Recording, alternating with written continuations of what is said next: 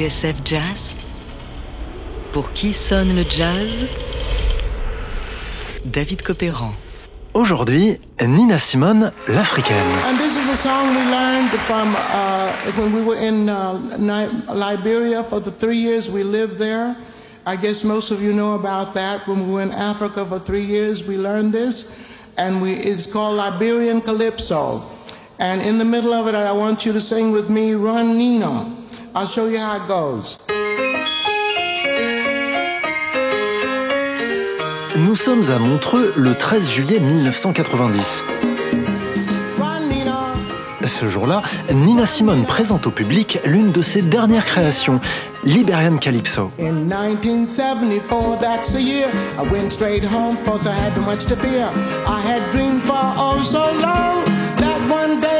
going home. From play there's gossip in the town. Nobody knows what's really going down. Stench smells, I couldn't stand it. The dirtier you are, the more you're hit. Run, Nina. Oh, I got to go. Run, Nina.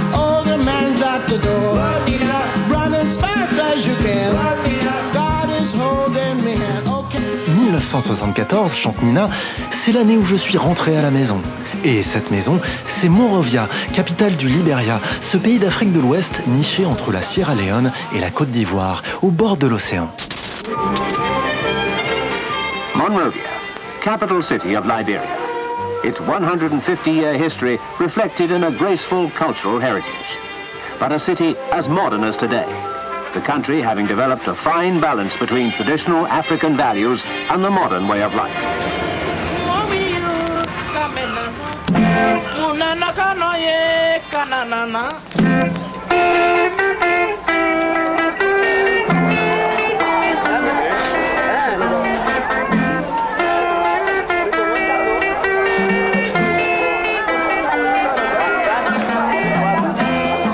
La chanson disait vrai. Le 12 septembre 74, Nina Simone atterrissait à Monrovia avec sa fille Lisa, 12 ans, et une idée fixe, refaire sa vie. L'Afrique, écrira-t-elle dans ses mémoires, c'est à l'autre bout du monde. Peut-être y trouverai-je la paix ou un mari.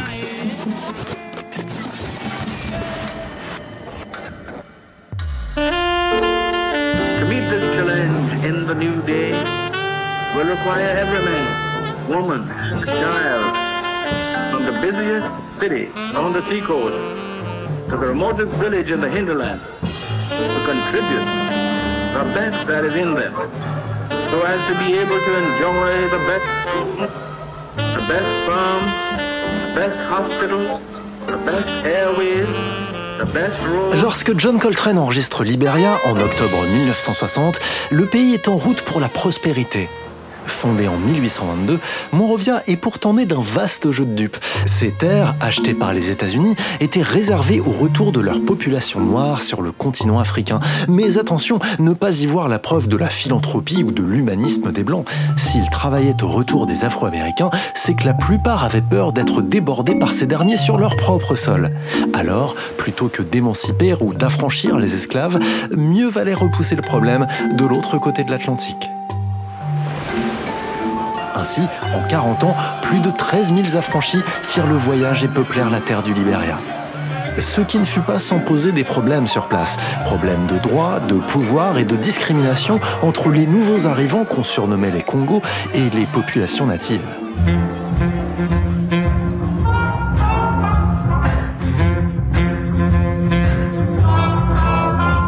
Malgré tout, à l'aube des années 60, dans le sillage du mouvement d'indépendance des nations africaines, le Liberia fascine aux États-Unis. Ainsi, dès 1947, Duke Ellington enregistrait cette Liberian Suite.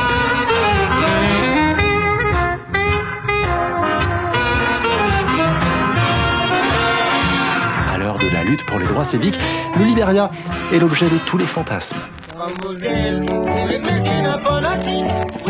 Today, businessmen and investors from all parts of the world have discovered the commercial and industrial potential that is the wealth of Liberia. With a government firmly committed to an open door policy and the principles and practice of free enterprise. Dans sa biographie de Nina Simone aux éditions Le Mot et le Reste, Frédéric Adrian explique. Au début des années 70, grâce à la libéralisation du pays, Monrovia attire de nombreux étudiants étrangers, ainsi que des activistes afro-américains. Fuyant la politique d'apartheid, écrit-il, le trompettiste sud-africain Hugh Masekela vit à Monrovia et prend même la nationalité libérienne. Il compare la ville à une petite Amérique, avec ses bars ouverts toute la nuit, son secteur touristique international florissant et sa monnaie américaine. Au programme, club, hôtel de luxe et plages bordées par l'océan. Nina Simone, qui a déjà confié à la presse son appétence pour le mouvement de retour vers l'Afrique, ne va pas résister bien longtemps. Nothing but a dirty, dirty old man. You do your thinking with a one track mind. Keep talking about heaven, glory, but on your face is a different story. Clean up your rap, your story's getting dusty. Wash out your mouth, your lies are getting rusty. Can't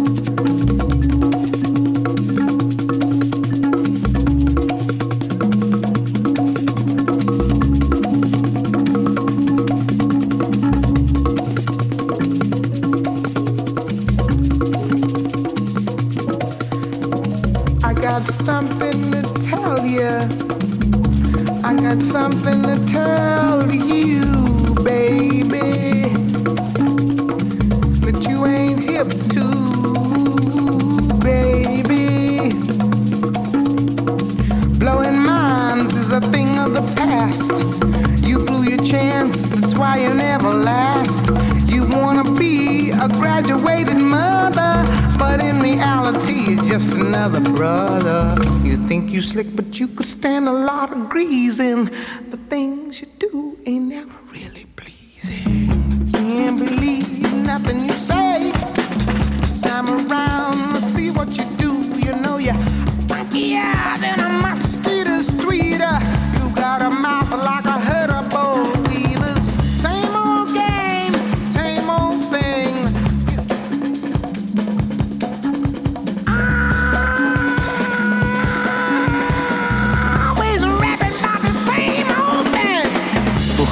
le jazz David Copéran sur TSF Jazz. Aujourd'hui, Nina Simone, l'africaine.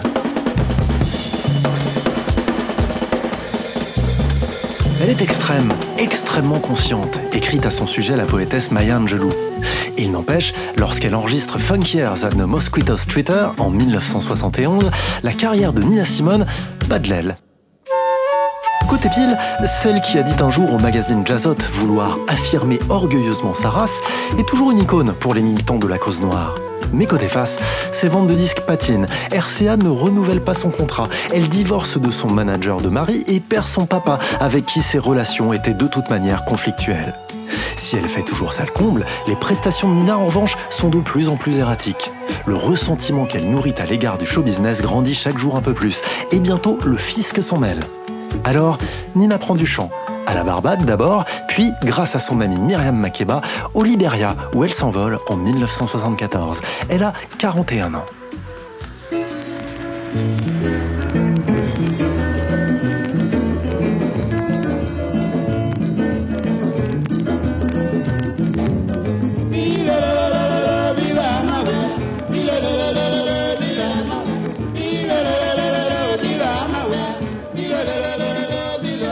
À Monrovia, Nina se sent comme un poisson dans l'eau.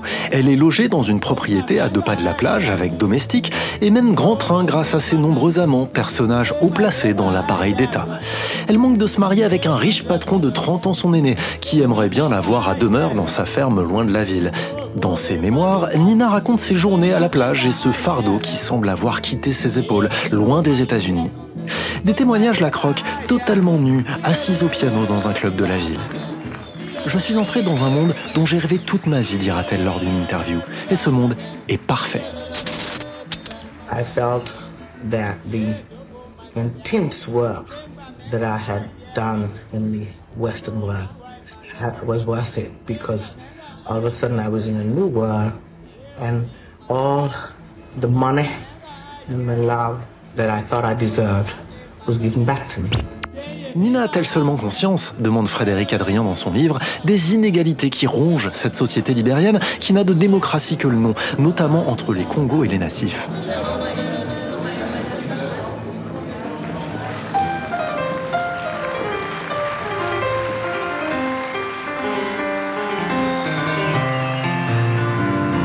pas sûr non plus de saisir les raisons profondes qui vont motiver son retour deux ans plus tard à Montreux, elle qui avait juré que plus jamais elle ne se produirait dans un festival. À moins que la réponse ne se trouve dans l'une de ces répliques acides dont elle a le secret. Je suis fatiguée de réclamer mon dû à l'industrie du disque, dit-elle alors à la télévision. Et à la journaliste qui lui oppose qu'elle a au moins l'amour du public, Nina rétorque Mais j'ai aussi besoin d'argent. Uh, for love from the industry. You get love from your audience. Oh, yes, of course I get it. But I need money too.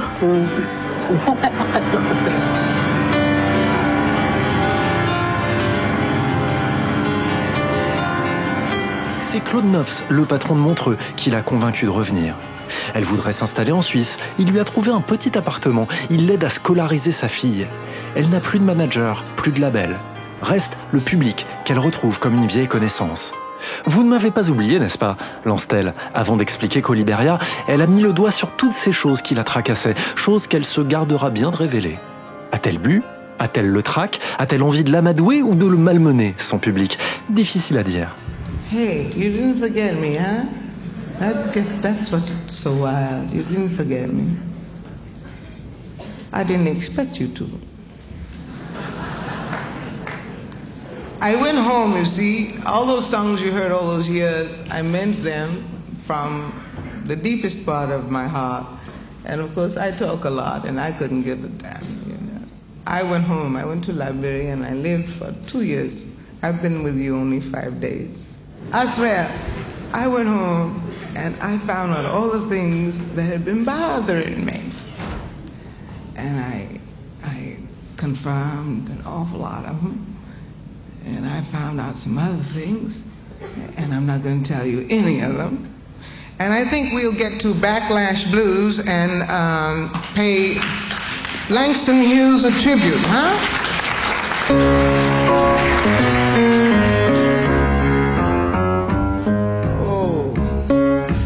Ce retour, en tout cas, il divise la presse. Massacre pour les uns, ivre pour les autres.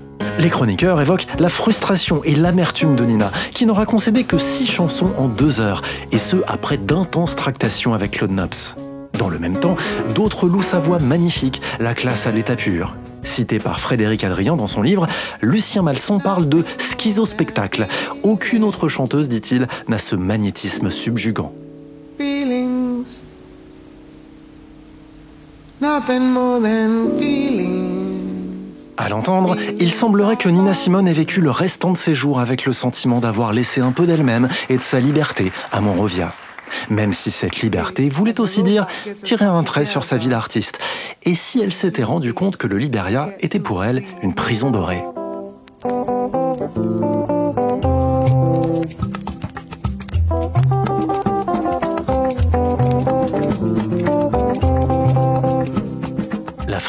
Nina l'avait déjà goûté à Lagos en 1961 grâce à son ami, le poète Langston Hughes. Le Nigeria venait d'obtenir son indépendance et c'est à cette époque que la chanteuse avait rencontré le président du Liberia. La graine du retour était plantée. Elle y était revenue au Festival panafricain d'Alger en 1969. On raconte qu'elle aurait manqué de s'y faire poignarder alors qu'elle tentait d'entrer ivre dans une mosquée de la ville. En 1977, enfin, alors qu'elle quittait définitivement Monrovia pour la Suisse, Nina s'était mise à pleurer à chaudes larmes. Son rêve d'Afrique et d'une vie différente, confiera-t-elle alors, s'était évanoui.